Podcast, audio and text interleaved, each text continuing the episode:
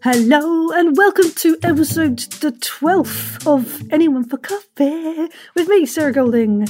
And we continue today our focus on coping or not with PTSD, anxiety, and depression. Thank you so much to all the folks who have contacted us via the quirkyvoices at gmail.com email about previous episodes. I truly appreciate you reaching out. Thank you. And feel free to reach out yourself and let us know what you think of the podcast or send us your experience of any of the issues we explore or any new links we can share with our listeners. Now, today we hear Flo recounting flashbacks that have been affecting her about seeing people who remind her of the person who assaulted her and feeling overwhelmed by this. She talks of her coping strategies and how she's been taught to live on with a more positive outlook, love better, and ground herself. Please be aware that this podcast is dealing with issues in the aftermath of a sexual assault. Now, and apologies for the uh, it's not singing, it's not rap, it's.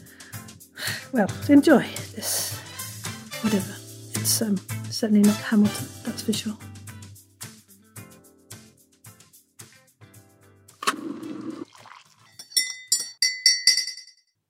I don't know what to say. You don't have to say anything. You don't. I'm sorry I told you. I, I, I didn't mean to. Um, if you want to talk, we're listening. It was an extremely difficult time. And for years I was so raw. Still am, in a way. To some level, I blame myself and I thought, did I give out the wrong signals? That kind of thing, because. Did you know him? Oh, I thought I did. He was. He was someone who overstepped boundaries, overstepped the trust, overstepped that level of friendship, and In my opinion, no means no. But that didn't happen. I don't need to paint any clearer picture, I'm sure. So, that is what is now part of me. So sorry. It's not your fault. Nobody died. Well, not all of me did. Did you go to the doctors? What happened? Where did you get help? Help? it took me a couple of weeks to pluck up the courage to see someone. I was a wreck, a wreck basically. Um, I couldn't sleep, and I found even seeing them hard. The docs, talking, to say, to admit or confess, or whatever the right word is, that this is what has happened. And my trust, my level of trust thing fell to an all time low. How can I ever trust anyone ever again? How can I know when people are genuine? And I thought this guy was a, a friend, and obviously wasn't. And, you know, it was a whole bag of mixed emotions and feeling. And aside from the fact that how I felt, how my body felt, it it, it felt violated, like almost dirty. So, so, so ashamed, and I couldn't get myself back or back to myself. I was scared to go out, scared to do anything. The docs, the pills kind of took the edge off after going through their tick list of whatever and getting a prescription. But it was almost like I was experiencing grief, like a part of me had gone, or was faded, or scribbled out. And when he asked me why, I broke. I broke and I cried for probably a very, very, very long period of time. Like a release of telling someone. And you know what he said? He said, You've probably got PTSD from the sounds of it. Post traumatic stress disorder. Like, from what war was you in? She wasn't in the services, Rachel. Just think. He said PTSD can come out in lots of people for lots of things. If people have a traumatic birth, like Gabby there or if they have a particularly traumatic event. So he put you on antidepressants or Yes. We've been trying to get the dose right. I mean, for him to do that to me, I thought I must be a real bad person. After I had headaches and kept sweating in situations where I used to be fine, had poor concentration, I was tired, had nightmares all the time and I couldn't sleep, and well, Charlie had to practically force feed me at one point because I just didn't want to eat. I worried about everything and everyone and started drinking a bit in the day. Just, I just got stuck in a very, very deep, bad, dark place. See, that's what confuses me about beautiful, strong women like my mum. How your darker feelings can be so entrenched and turn inwards on you. Your lack of self worth, and yet moments of solace making you sometimes stronger alone as long as there's the balance. The balance of you time and think time and social time and true you being in the company of others. As long as you know and always know you can pick up a phone or come to me whenever you want to, Mum. and to me. I heard survivors, and you are a survivor because I'm sure whatever happened was traumatic, should talk. Talk and not be afraid to talk to others rather than bottling things up. yes. My therapist said to keep reminding myself that I am alive and that I survived the assault. It, it was an assault, definitely. They said, remind yourselves of the little things and the big things you achieve every day, such as I went to Wickham with my daughter and I made it back, mm-hmm. or I went out for a walk today, or I fed and washed and dressed myself. Tell yourself, I will be okay. Things take time to get better. Watch a comedy, have a nice long bath, and do things that make you feel good. Did you have therapy? Oh, a lot. Cognitive and psychotherapy, rape therapy. Charlie gave me chocolate therapy. but I now think that was just an excuse to eat a bar of chocolate a day. Ah, I think it made you feel better though, didn't it? No, I think it was you being there for your old mum. So Charlie helped you out, huh? Good old Charlie. Wow. You see, I, I learned the hard way that after a sexual assault, people often neglect their self care, don't they, Mum? Or take less care of their own safety. See, things as simple as crossing a road become death defying because they're potentially more in, in their own heads. And so I just asked Mum to come and stay with us so I could keep an eye on her.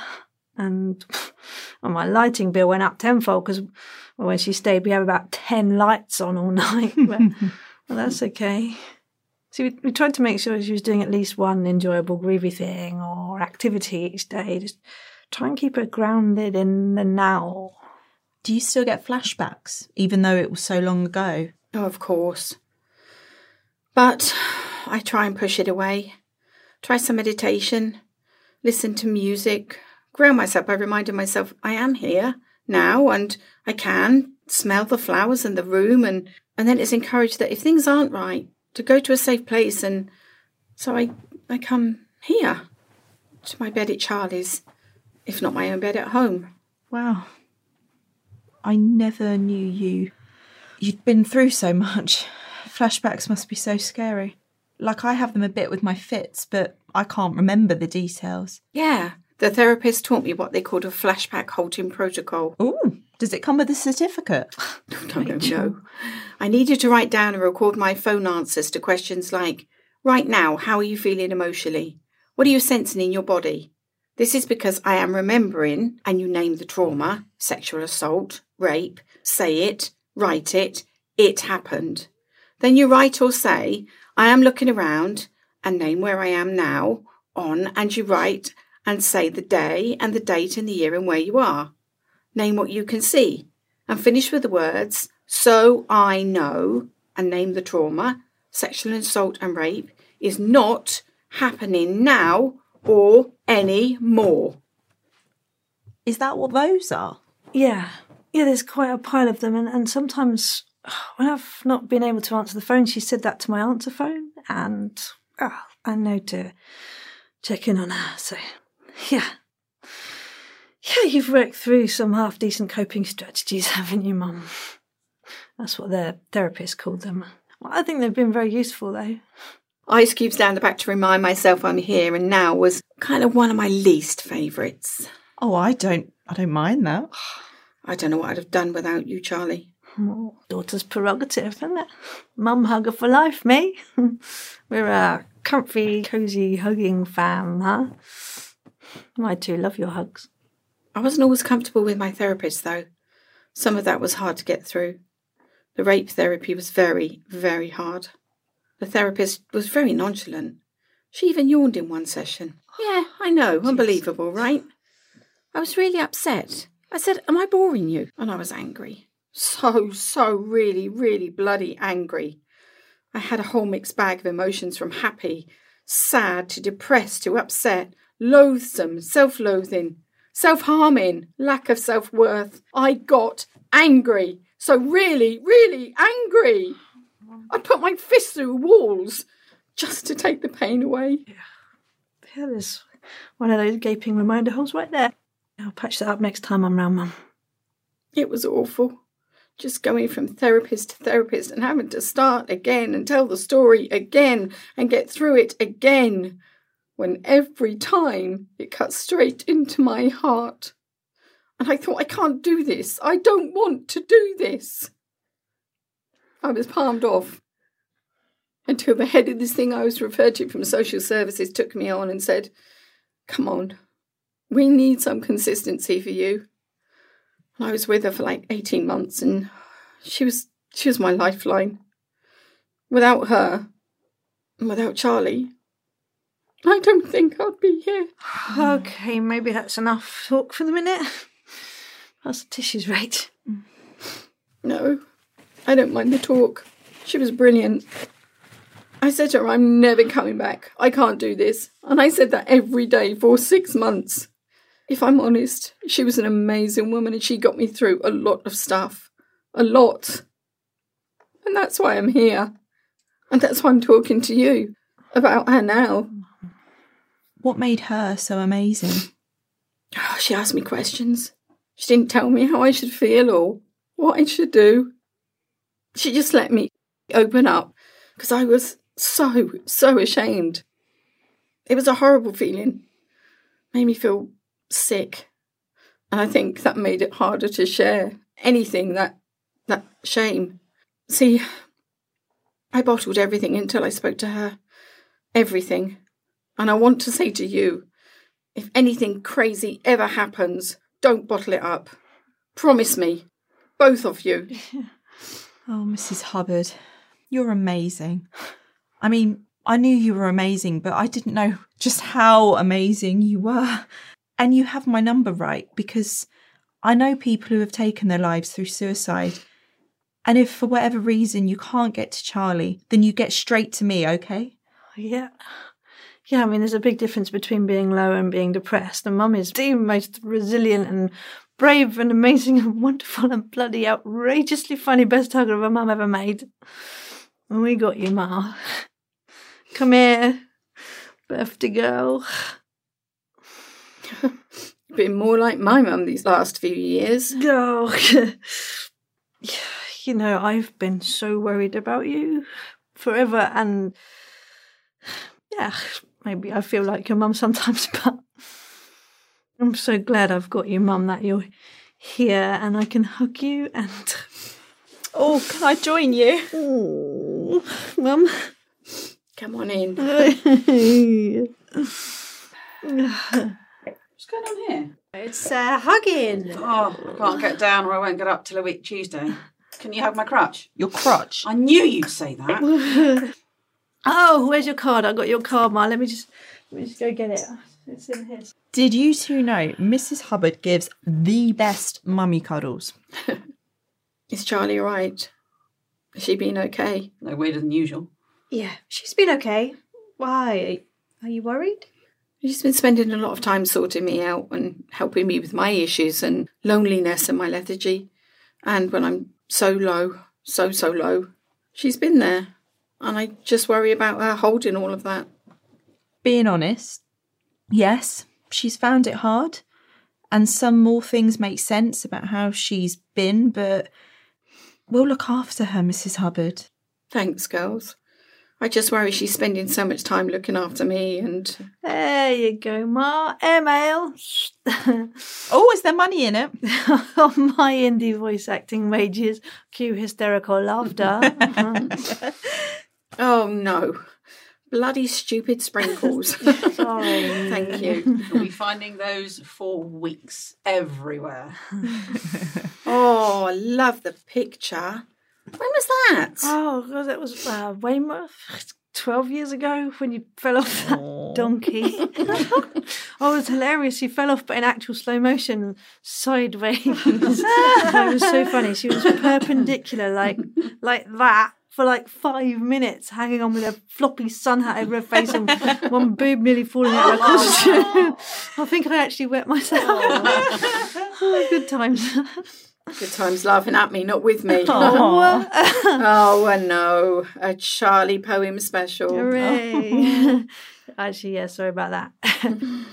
Mum, you're amazing. You truly make my life. You've shown me how to be a woman and a decent wife. Mm. you make me laugh. We both have cried. I love you more than you falling off a donkey ride. I may give worry, grief, and trouble, but there's something always true.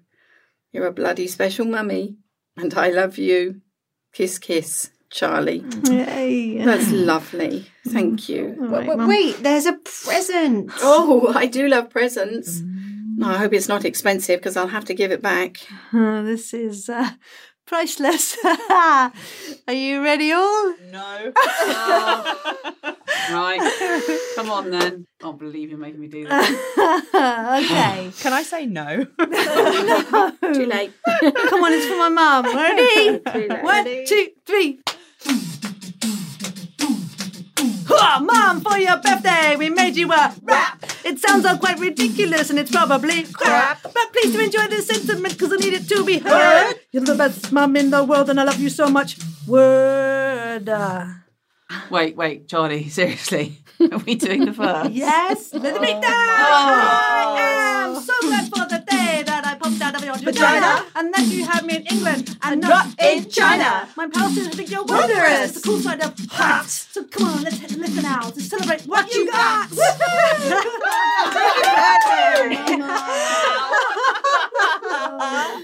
Sorry, I Mrs. love Hubbard. it. I love it. And I love you and you, you and you and you and you. Wow. Oh my God, I can't cope with this. Thank you, ladies. You know how to cheer up an old grump. Not old. I mean, well, you're grumpy sometimes, but are we all? Yeah, yeah. Are your ears bleeding after that so-called singing? No, good. I got the bubbly cups all round. Ha Double G cups all round, and Charlie can have a B cup. Oi, oi. well, at least I haven't had the hiccups in a while. Come on, pop that cork, Mama. Oh, Oh, What's that? My waters are broken. Oh my god, not all over Mum's oh floor. Sorry, Mrs. Hubbard. Hooray for feisty women, for supportive women, for women on all of their own separate journeys coming together to try and make a difference. If you've listened to that and you've got an inkling that maybe a pal of yours is having a bad time, just drop them a message. Just give them a ring. Just say hi on social media. Just, you never know how that can lift someone's mood and make their day better from perhaps a very dark place. So huge thank you to Diane Alexander and her awesome sharing, her emoting, her realness, and her determination to share part of her story to encourage you, you folks who are bloody gorgeous too, to get help for the next chapter in your life. Now, I kind of wanted to mention the age thing too, you know, because sexual assault happens to all genders, all races, to folks in all countries and walks of life. So I say again, you never know what someone is going through. That lady on the bench waiting for the bus could have endometriosis and be going to the hospital. The woman in the queue for shopping could be epileptic. The person on the end of the phone at the bank could have PTSD and anxiety and depression. The person with that really red face that you just think, oh God, they're all right. Perhaps it's taken a couple of hours to get ready to even pluck up the courage to come out in public to get the food they need with the most painful eczema that you could possibly have, making it difficult to even walk. And that mummy with the new baby might have been up all night crying, perhaps having seen nobody else at all for a good few days. So give him a smile and say hi. But don't be offended if they don't retort back in a kind and friendly manner, because you don't know what people are going through. And Diane talks of her love for theatre and for being someone else, and also how those reminders every day of what happened to her on TV shows, on films, in books, on audio shows, how she has nightmares still and talks about her wariness of things in public places and what she does to make herself feel safe. She also talks of how she recognizes that things aren't right with her now, so that she can act and help herself get better, or take time to better her negative thoughts and degenerative mental health to get to a more positive and better space. I want to mention her daughter, her real life daughter, who's obviously someone hugely special. And obviously, in a way, the character of Charlie, having Flo as her mother, came out of these interviews. And so, although Charlie isn't based directly on Diane's real daughter, I don't think we've ever met, but I'd love to. I, I do hope we've captured that that proper love and affection that the two have for each other. And oh, if you're lucky enough to have some kind of mother daughter relationship that works and is supportive and amazing, like Flo and Charlie, please do nurture and appreciate that, even in these crazy times when we are socially separated, because putting it bluntly, so many people don't. And you never know what's around the corner, right? So why don't you stop this podcast now? I'm going to call your mum, or your dad, or your daughter, your son. Go on, do it. Are you back? Well, I hope they're all right. I hope you had a good chin wag and a natter. Anyway, why don't you send them a present too? Huh? Chocolate's good, I hear. Feel free to send me chocolates too. I I don't mind chocolate vouchers to the Quirky Voices email are very, very much welcome. Uh, so here's Diane in her final interview on PTSD, anxiety, and depression. And it was a few years ago that I actually thought about it and I thought, yeah, every man I've kind of known has let me down. It's never, I've never felt that anybody was ever really there for me. So why do I want a man in my life now? Why am I going to put myself through?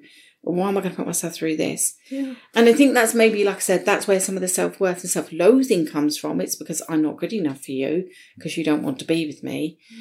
And it's only, I would really say, the past two years, two years that I have actually thought worthy of myself, that I have thought, actually, I'm not a bad person. Right. And I don't know whether that's come about through the drama, Mm-hmm. where I've taken on roles that I've done and people have said, well done, you're amazing. Yeah. And I don't do it for the praise. I don't, No, I do it for me. Yeah. It's because I do it for me because it's something I need to do. And I just love getting up there and just doing something different and being something different and always challenging myself. I love Yeah. that. It's like a family, isn't it? Yes. Or maybe Yeah. you ping in and out of it, Yeah. and you can ping back in. You can always ping back in but again, It is yeah. that a concertina. I find that, and I haven't been in. I haven't been on stage for about five years, something like that, Right. and I miss it so Oh, much. I'm acting, but voice acting is obviously It's hugely different. completely different. and I miss it so much, but that familial feel to something is really, it, I think, more people, it, I think, if folks are finding it difficult to, I don't know, socialise or circulate, they're Mm. joining some kind of Amdram group, even if it's to, I don't know, sew or just to come and prompt or Mm. Yeah, something. it's you don't have to necessarily act. You get that Just feel get that, factor. and you'll be pulled into these wonderful groups of Yeah. people who we. I mean, I remember being in an Indian restaurant and someone saying, "Gosh, we are so different, aren't we? Look at us, all of us." And you know, you've got your eighteen-year-olds who are Yeah. just to kick out in their lives, and you've got new mums. There's a few gentlemen, but not many. Really. no, that's very it's, true. It's quite female, Yeah. but then up to you know your sixties, seventies, and And some beyond. 80s, some of them, yeah. Yeah. So it is a beautiful mix of people, and I, I think I, I love it for that. And I, Mm. I think what's comforting is I know it is always there. And if I, I went back for a play reading with St. Peter Players, who I adore, uh, did last week or so. And it's just so lovely to be Yeah. greeted like, you know, I have, uh, you know, long lost friend. Yeah, and of it thing. is. It is. It's, It's, a lovely. It's a lovely feeling. yeah, It is yeah. a lovely feeling. Um, I mean, on like things like television programs and things that you might see in films and so on, does I- that affect you? yeah, I struggle. I Mm. struggle very much. And it's Um, kind of the it is every day. There's going to be something, Yeah. isn't there? Yeah. some yeah, and, Yeah, I'll turn things over, or I'll yeah, I'll. I'll I have seen things where I've gone, oh, I can't watch this. I, I, I can't do this. Can't do this. Can't watch it. So yeah, it does still affect me. It does. It does still affect me. I don't think about it as much as I used to, but I do still have occasional nightmares. If I'm just don't know, I don't know what brings it on. I can't even say what the trigger is or what the spark is. But I will have occasional nightmares where I just wake up sweating and screaming, and in, in yeah, in a complete state, and then I can't I can't rest, and Oh. you know I sleep in a light room. I, I don't Uh-huh, uh-huh. ever sleep in a dark room. If I go to a hotel, which I do a lot on my work, Yep. I've always got the bathroom light on or something on, or a light, a bedside lamp on. I don't sleep in the dark. I can't. So there's lots of little things, lots of weird things about me. So if I'm in a restaurant, I can't have my back to people. okay. I have to be able to see. Yeah. I will sit at the furthermost point so you have the view so that I can see the view. I can't have people coming behind me. I I, I Mm-hmm. freak out with that. It- It's really weird because I'll go to the cinema and I'm aware that people are behind me. Right. Again, it's like there's someone behind me and I have to know who's behind me. And so I've been known to move. I'll, I'll just move if I'm not comfortable with, with someone. Right. And I may just judge them on their looks, which is a really bad thing. But if I'm not comfortable, I will move Yeah.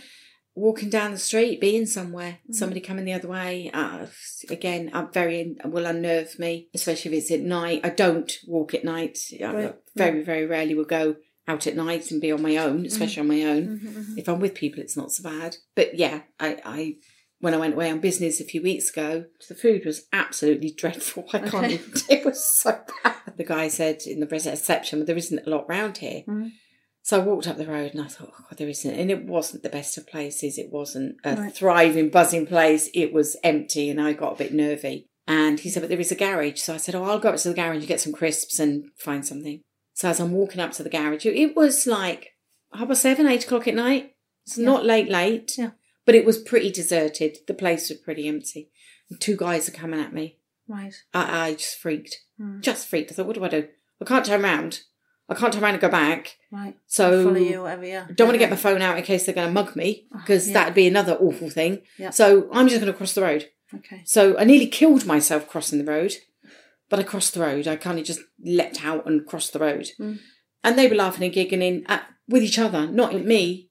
Yeah. They're probably just innocent bystanders. probably, yeah. Probably didn't even see, see me there. Yeah. But that was it for me. I crossed Yeah. back, went to the garage. I got some uh, crisps and stuff, and because I hadn't eaten all day, and, and some banana and some fruit, and just I ran. I ran back to the hotel. Wow. I went to the hotel. I get asthma. I couldn't breathe. I, was, no. I was in such a Oh state, gosh, such yeah. a state. Walked in, and I was like, I just need to get to my room. Need to get to my room. Need to get to my room. Yeah. And it was it, that kind of thing that then I think. "Oh, Why do I get myself in that state? I need to. I need. There were probably innocent people and it's that kind of thing where I think this is where it still affects me, and it's still I still find it hard. Yeah. As far as recognizing when you need to talk to someone or when you might need to get help, what kind of signs do you do you think start to manifest when you think, oh, I, maybe I, I need to Um, talk to someone? I think sometimes when it's uh, yeah, I'll know when I'm. I, I don't know really. Some sometimes I get into this. I'm, I find myself not being sociable. Yeah, I find myself not being sociable. Right. Or I'm with a crowd of people and I find myself not laughing, and I recognise that, and I think, why is everybody la- Not why is everybody laughing, but I'm just sort of sat there, and I think I either need to take myself out of this, or I- need to do something. Yeah. And quite often, yeah, if I'm with groups of friends or people that know me, they'll say, you know, you're right. Or some people just say something and and I go, oh, that's great. And I think, God, that was so false. That was really false. That was such a stupid laugh you did then. That was so false. So you're self-assessing. Yes. All Oh, yeah, straight away. There you go. Yeah. You, you did that look real? Mm, don't think so. There is a couple of people in, in that I can phone up or I'll text and say, not in a good place today. Obviously, my daughter's always great. I just text her, I'm not, I'm not good today. She said, What's the matter? I don't know, just not good today. Okay, mum, do you want to chat? Yeah, we'll have a chat. So we, we talk on the phone. We talk about everything, everything rubbish, rubbish, absolute rubbish. Guess what I did today? Dropped something on the floor, blah, blah, blah. Mm. You know, and she'll pull me out of it because she will say to me, if you want to talk about it, I know you will, but I'm not going to ask you because you may not want to talk about it. You may want to forget or you don't actually know what's going on, but you just know you're not in a good place. And so she'll just talk to me about. And so like that night, you know, I went back to the hotel and I texted her and said, and she was like, are you okay? Yes, I'm okay. I am now. I'm in my room. The door's locked. I'm fine. She's like, Are you going to be okay? Yeah, I'll be okay. I'll just sleep with the light on and the telly on. I'll be fine. Okay. Which is what I did. I got up the next morning. Yeah. and But that, I think that's what the thing is as well. It's like feeling like you don't want to be a bother seems to be coming the message I'm getting from you. A And that- burden. uh, Burden's right, the word. right. Burden. when I was depressed, I felt Yeah. like I was a burden. See, and that that's really frustrating and words I can't even put into a framework about like, you know, how many people who wanted to reach out for someone but felt they couldn't didn't. Yeah. And and it's about actually thinking actually yeah I'm, i need to I, I have these things that are building up Mm. and maybe i will just even if it's a text i Yeah. think that's a start for It- sure yeah. and the best thing otherwise is yeah reaching out somehow Mm. just like this little tendril to say yeah okay i'm not right just you're aware i think it's Yeah. really key to somebody who's in your circle and you know there are also obviously numbers you can call like, like national numbers and things like that I mean, Yeah. have you ever I- I- looked if- at or If I'm honest, I that. called the Samaritans once right and I vowed I would never call them again. I didn't. It may have just been a one off incident. I just didn't feel they were helping me. right I was trying to explain that I wasn't good. Mm. And uh, they, again, I think they, whatever they, I don't even remember what they came back with, but I just know it didn't help me. right And they just said, you know, well, you, are you okay now? And I was thinking, no, I'm, I'm not at all. I'm not okay. And I hung up and it was about half 11 at night and Okay. just called a friend and said, I'm not in a good place. And I've called the Samaritans and they're not very helpful. And she said, right, I'm coming round. You know, are you okay? Not really. Okay, well, I'll be there. okay You amazing know, and she Yeah. came round and she was like, what's going on? I'm just not good. Mhm. Okay. What should we do? Should we watch a, should we watch a video? Should we do something? You know? Yeah. And friends like that are few and far between and hard to find. And I think it, it is that feeling of, if you, yeah, feeling like a burden. And that's what I kept saying. I always remember saying that that's one of the things I kept saying to my daughter. I'm a burden. I'm imposing on your life. You'll be better off without me. She just kept saying, no, mum, no, I won't be better off without you. I can't live without you. But I felt like I was ruining her life by being the way I was. It was horrendous. It's horrendous when I think about it. It's it's the most awful thing to feel like that. Why? But I feel like that when I know now I'm so important in her life. Yeah. I know I am so important in her life, and I know she calls me every day, twice a day. Some days it's like, oh, what do you want now? She's like, oh, thanks. Like, you know, because she needs me. She needs me. Yeah. And that is so lovely that she needs me. I feel wanted. I feel needed. Mhm. And it's not because I never felt that before, because I did. Yeah, yeah. But what I was going through, I just felt a burden on everybody and Mhm. just felt that I needed to just take my life and then everybody be done and then everybody can get on with their lives because they haven't got to worry about me anymore because I'm just a pain. And that's what I went through. And that is, it's a horrendous feeling when I look back that, that I felt and went through that. Yeah. And I, all I can say to people that are feeling that, I can't say don't feel it because I know they feel it, but someone, someone is out there that needs you. There is Yeah. someone that needs you. oh gosh yeah. It's fine. It, it, it, and if the more you talk to people about how you're feeling, the more they'll come forward and say that, no, I need you in my life. Mhm. But it, but it is, it's telling someone how you feel. And that's, I think, the hardest thing to say. I feel like this. Yeah. And, and, you know, I, sometimes, sometimes I couldn't even put, couldn't even put a reason on why I felt like that. Yeah. I couldn't even say I feel like this because, you know, my therapist went, why do you feel like this? I don't know. I, Yeah. I, I can't even tell you. I just know that I, I feel like this today. This is how I feel today. Mm. And then tomorrow I might feel better, but today this is how I feel. Right this second, I feel like this. Right now, I don't want to be here, or right now, I want to just hit that wall. Yeah. And I did, you know. Sometimes I'd get so angry, just angry at everything and angry that nothing was resolved or nothing happened. And I mm. would get myself into just such a state and, yeah, end up hitting things and just awful, awful. Which is hugely surprising. It's not something I would associate with With me. you. No. For, well, No. you know, I mean, And and, I know I don't know you deeply, and we haven't, like, you know, we haven't connected enough, quite frankly. but, but yeah, I, I think that, that, and that's what's interesting. What happens behind closed doors, isn't it? And so, Yeah. yeah, I, I mean, I- I have some wonderful dear pals who are going through various different things and mm, I try to check in. But you know, so much of my trying to reach out to friends ends with just leaving answer phone messages and mm. it's very hard I think to Yes. sometimes actually connect. But I do that anyway. And Yeah. I just leave a message anyway. Well, it's still nice to get that, though, isn't it? It's Something's you've left a message, so it, it- you know. And I think sometimes this is why I don't talk about it to people because people that don't know me, people that know me years, you know, kind of understood me. That say, yeah, I can't, I can't believe that you would feel like that. You know how everything got on top of you that you didn't know how to cope, and you're such a strong person. Mm yeah, I can be strong. Yeah, I can be, but I can also be very weak and very vulnerable. And I have been very weak and very vulnerable, and that's when my guard comes down and things happen. And, and and I was ashamed, ashamed for a very very long time about what happened to me. The, the acceptance of, I said, as to why it, why it happened. Why has this person done this to me? Mm.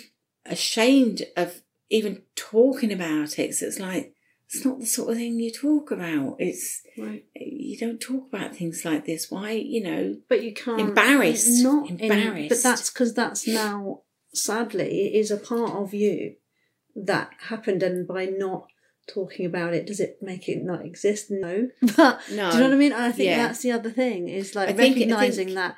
Yeah, it is recognising Do it, and I think by not talking about it, you hope it's going to go away. You think, oh, Yeah. it'll go away, it'll go away, but it doesn't.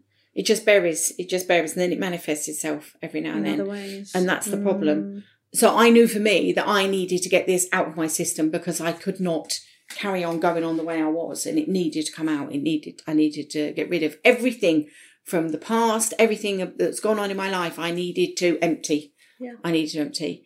I think you know people found that hard that you could go through that much therapy. Like really, and it's like you have no idea what comes out. Just Mhm. down to somebody pulling your hair at school when you were six years old. It's Right. obviously something that's you know been in the back of my mind, and now it's suddenly, oh yeah, can't believe she did that to me. You know, and Yeah. that kind of thing. Um, that just it was just like opening a, a can of worms, as they say. Just everything just kept coming out and coming out. And, oh, and another thing, Mm. and a week later you'd remember something else, and something else came up, and it, it was horrendous what kept coming out. It was it was quite shocking, really. Right. Wow. But it, but it felt better getting it out. But yeah. I have no, I don't go around telling people what happened to me. No. It's not something I talk about. It's it's still, as you see, it's still hard to talk about. It's still, I, I struggle with it, but I think it is important. And and I think when you approached me about this, this to me was like, no, do you know what? I'm going to do this because it is important, and it's important to talk about these things, and it is important for people to say when they're low and when they're down. And this is coming up more and more and more with people taking their lives as celebrities, people like that, where it Yes. is just so important. I mean, you see some of the people of the most recent one that was taken, and I won't mention her name, that hit me so hard. Yeah. That hit me. I don't know why. Mm. I think, but just by watching her on TV so much, I felt like you feel like you know them, don't you? Sure. Sure. And that really hit me because she was in such a bad place, Mm. and it. I just thought it was just so sad Yeah. that she couldn't reach out. Or Well, that's it. A prime tried. example of somebody who potentially has a lot of good, Yeah. close friends and family, Yeah. and that still was her darkest hour. Yeah. That then she had made that final decision, and I, yeah, I read that, uh, you know, and I, I like you, I know people also in my friends' circle as well that have. Have done the same in horrific ways, really Yeah. tragic. Oh God, I, I, you know, you couldn't uh, write it. It was just, Mm. you know, really terrible things. And yeah, I, I think that whole thing of of deciding not to, of deciding, okay, that today we'll go on one step at a time. Yeah. Wake up tomorrow.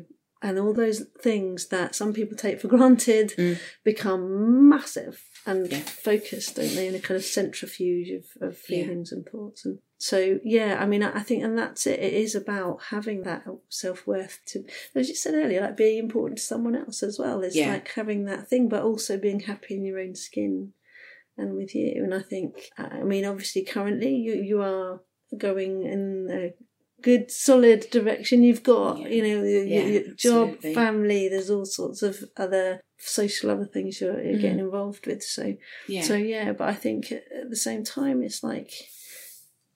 I really appreciate you sharing. Oh no. I'm, I'm glad I was able to. I'm, I'm glad I was.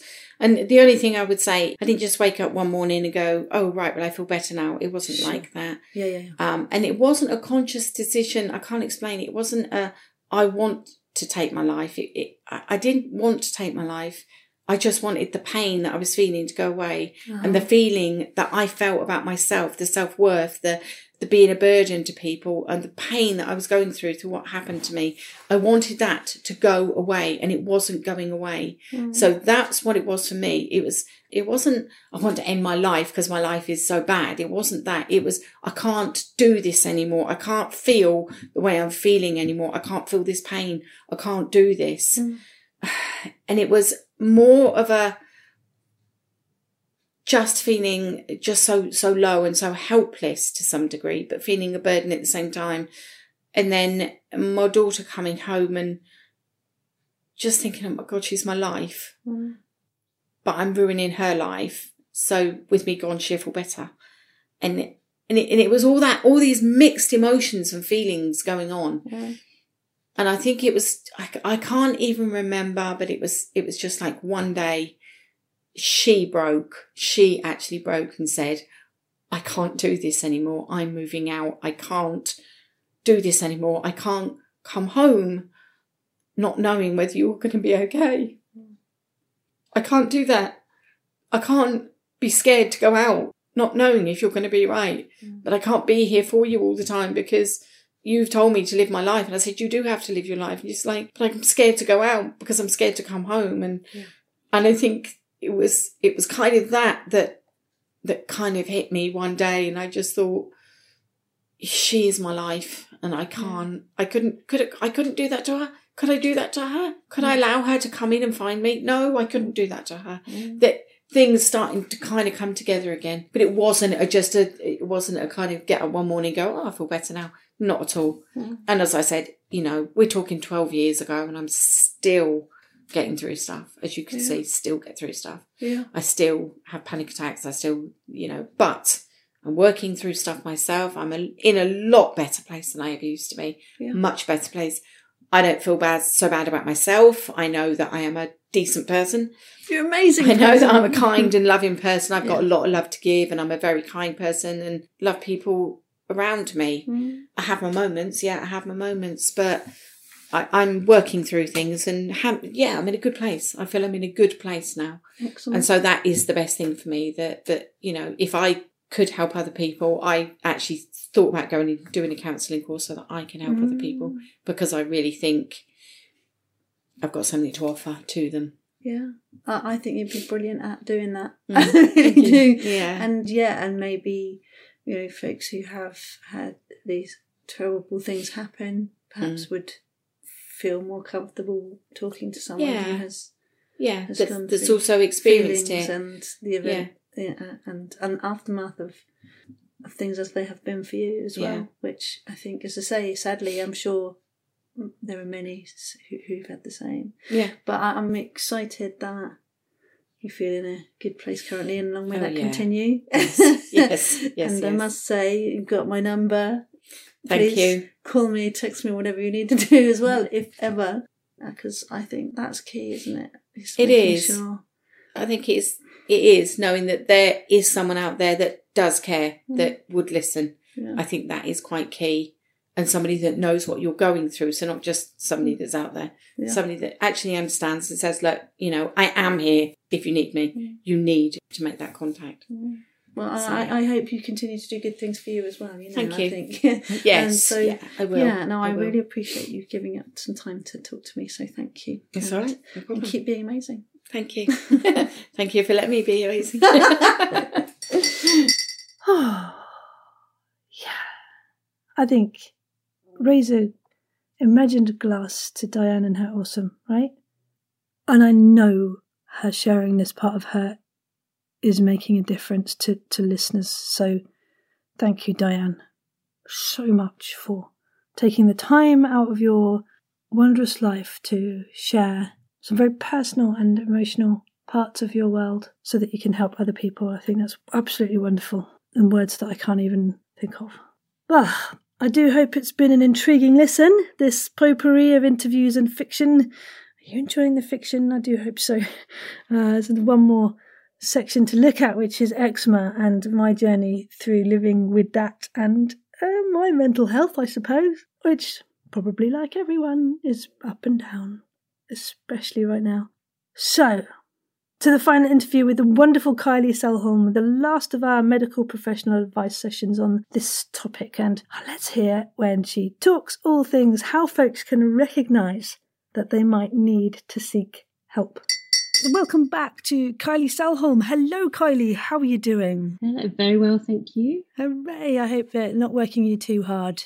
That's the important thing. You're getting time for yourself. That's the other thing, you know, because I know this world is, is crazy for all of us right now. So I hope you're well and good. uh, did you buy any lavender sticks at all? I've actually got a few essential oil. Or the burners? No, the the, the little bottles, the, the tiny essential oil bottles of lavender. Oh, and I, I do I do love lavender. And Just, Yes. just spray it around. Or, Yeah. yeah. that's what we need. Some chilled out, lovely, smelly loveliness. um, that aside, I wanted to focus today for uh, the last of our, our mini chats on when do folks need to recognise that they need to find help? What kind of signs and symptoms might manifest to perhaps start shouting at you, really, that maybe you need to speak to someone or get some help of some kind? I think you know per- perhaps it's it's worth mentioning some of the symptoms that that we'd be looking out for. Mm. You know when, when we're thinking about PTSD. So so one of them we, we've touched on before. So thinking about the re-experiencing symptoms. So you know when when we experiencing when we experience something traumatic our brain doesn't kind of put the time and date stamp on the memory as it as it should Mm-hmm. because our brain is overwhelmed at that moment just to survive and do what it needs to do Yes. so that's that's kind of why that that memory gets stuck and, and when we re-experience it either through flashbacks intrusive memories or people have you know sort of horrible nightmares it feels like it's happening now because that memory isn't processed it's still in that kind of unprocessed form so those can be really really terrifying for people you know because it's obviously traumatic enough going through something horrific but then to Yeah. to keep experiencing it again like it's happening to you must be awful Yeah. the other thing um, touched on is is avoidance. So you know, it, as I was saying before, you know the the the kind of matching triggers, things that are in the environment that that you know may have just a small resemblance to what happened. And thinking about that, you know, if if, if a red car crashes into us and then we see you know someone wearing a red coat, it, that that might be enough to kind of bring about that memory again. So then we start to avoid going out. We start avoid seeing you know seeing people as a way of protecting ourselves from those memories but actually that then starts to maintain the problem Right. um, because we're keeping that memory unprocessed but it's you know again a completely understandable response the other thing that people might notice with PTSD is what we call hyperarousal so they might be really hypervigilant to you know whatever it was that at the time was the threat it Yeah. might be that we then become hypervigilant to people or places that resemble what happened yes. um, we'll be looking out for danger. Uh, we might be more irritable.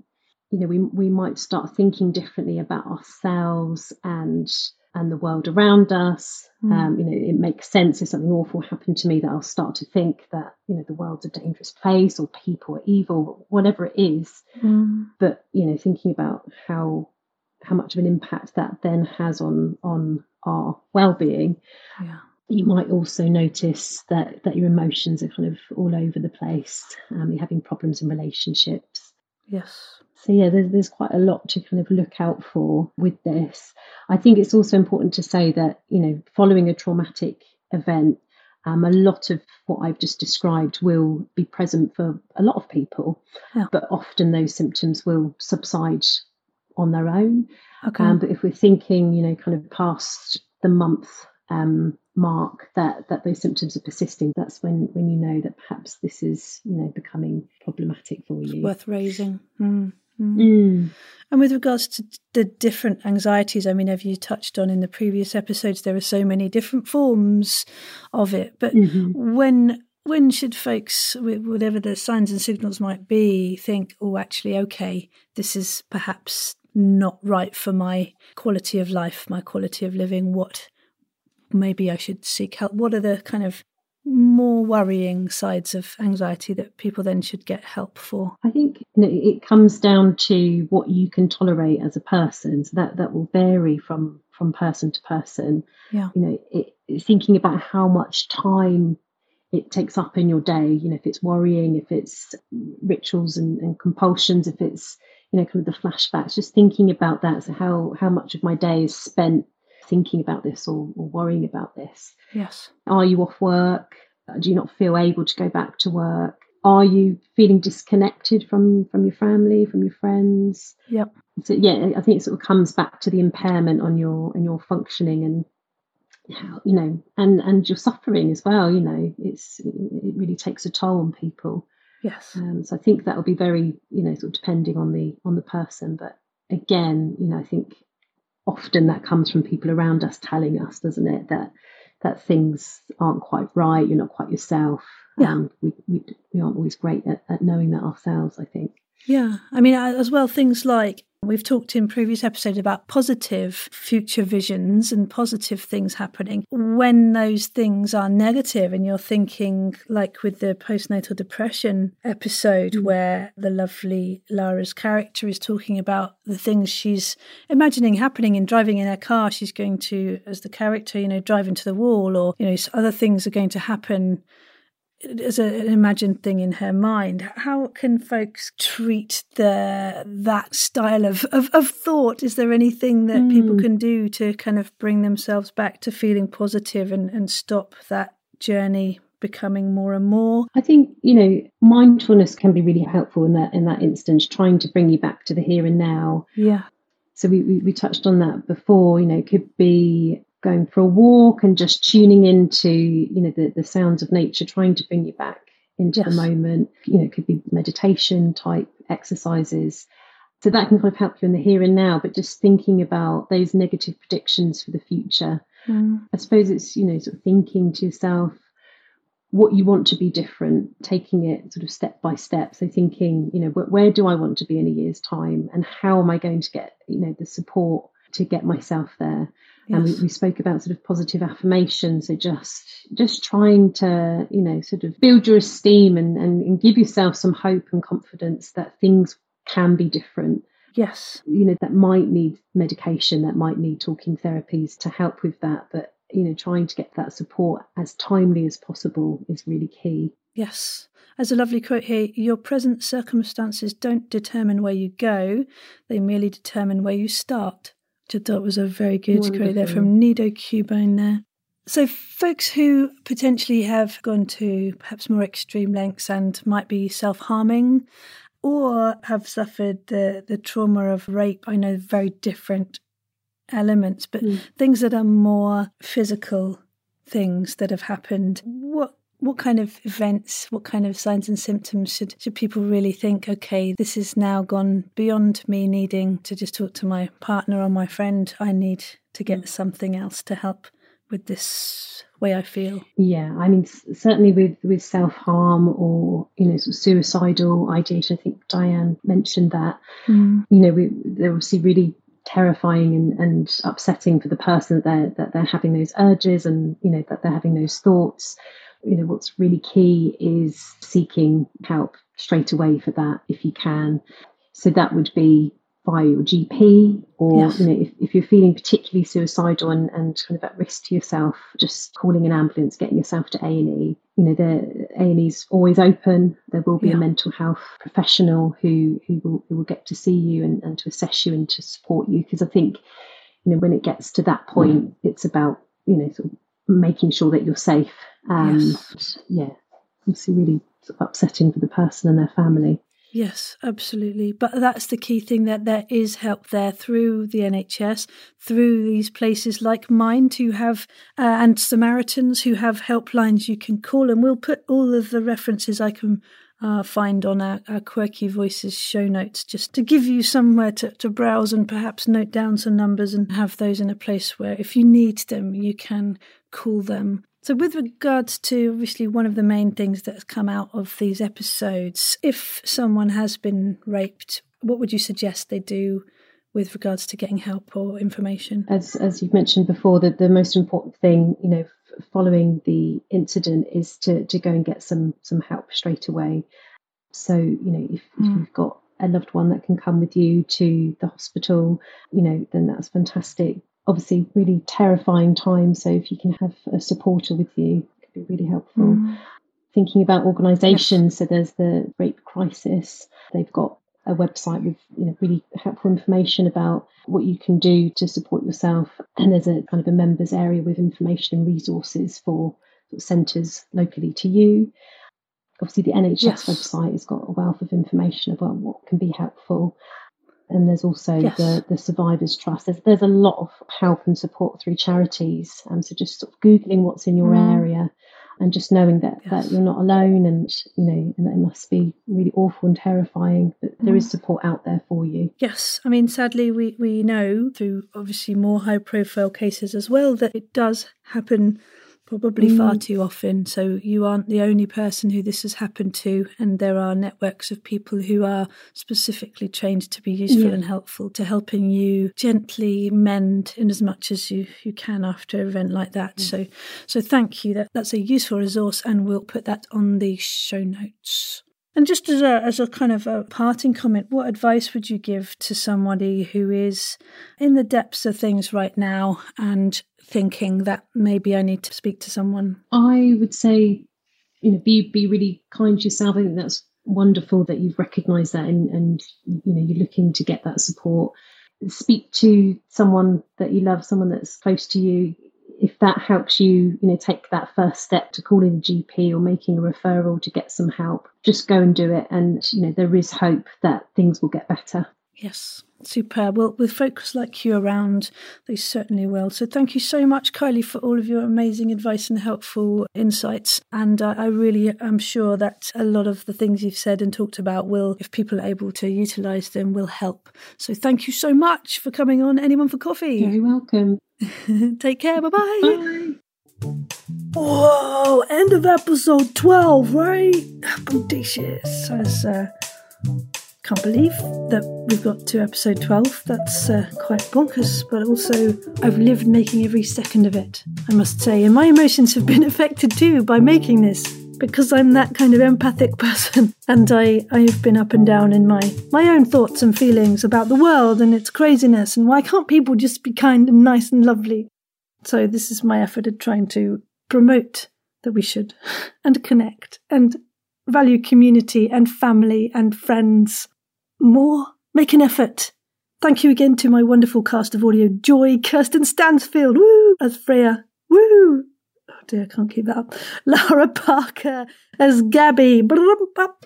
Lucy Shirley as Rachel, whoa, whoa, winger, uh, as someone called Sarah Golding as Charlie. She's all right, I suppose. And uh, come on now, give an audible applause for the brilliant and lovely Diane Alexander for all she has shared in her acting prowess, enthused, moving, emotional scenes, and in those last three episodes. I have to make it clear I, I made sure she was happy to release this because, as you can probably fathom, she's been really worried about putting this out publicly into the world. But I truly feel that she's held her head up high in the knowledge that talking of this part of her life that's happened in this way and taking part in their part verbatim, part dramatized audio fiction is a super useful fabulous guide for folks who have also gone through this on ways that they can help themselves and get help and feel better. And maybe even want to connect with folks to live better and more oh, fulfilled lives. As Diane said, it is important.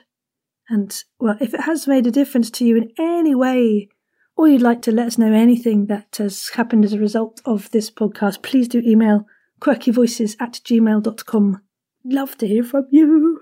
So thanks to Matt Hutt and Zach Lemon for their coffee and funk music of joy. To Fiona Thraille for executive producing this audio awesome. Do do do check out her Dashing Onions audio fiction, which has some wonderful storytelling within it. And other audio fictions I can recommend to enjoy this week that I've been involved in include Escape. It's a short mini fiction show in set in space uh, by the lovely Robert Tinsley. And I loved playing a Scottish, Scottish space captain. Uh, she's kick ass. I love that. Uh, Limbo Again, mini fiction by the wonderful Anthony Olivieri, who sent me audio of his actual nonna and said I got her down well. So that's all you want as a voice actor, isn't it? That you you captured the essence of a character that someone else has created and written, but that's based on someone in real life. Exciting. And The Descendants by Audible Vision and the lovely, amazing Graz Richards, one of the loveliest chaps I've met in the last year or so in audio fiction. He's written a wonderful horror adventure drama. Five women go caving, and due to supernatural beings of folklore, not all of them make it out. I love all of that. It's quite atmospheric. And it was lovely to work with Kirsty Wolven and Eric Sanderson and Sasha Cooper, who are wonderful actors. You should all follow all of their work to hunt them out.